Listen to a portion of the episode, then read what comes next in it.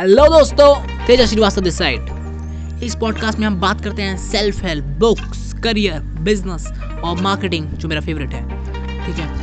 I hope मतलब इस podcast के थ्रू मैं लोगों की लाइफ में ज़्यादा से ज़्यादा वैल्यू एड करने की कोशिश करता हूँ।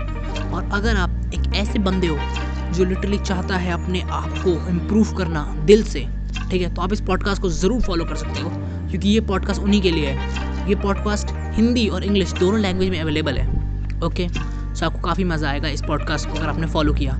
क्योंकि इस जर्नी में हम लिटरली बहुत सारे लोगों को मिलेंगे, लोगों को जोड़ेंगे और काफ़ी ज़्यादा मज़ा करने वाले हैं, ठीक है? तो आई होप आपको मज़ा आएगा इस पॉडकास्ट में। और अगर मज़ा नहीं आएगा तो पहले पहला एपिसोड सुनो जो लेटेस्ट अपडेट हुआ है, उसके बाद देखना कि क्या होता है, ठीक है?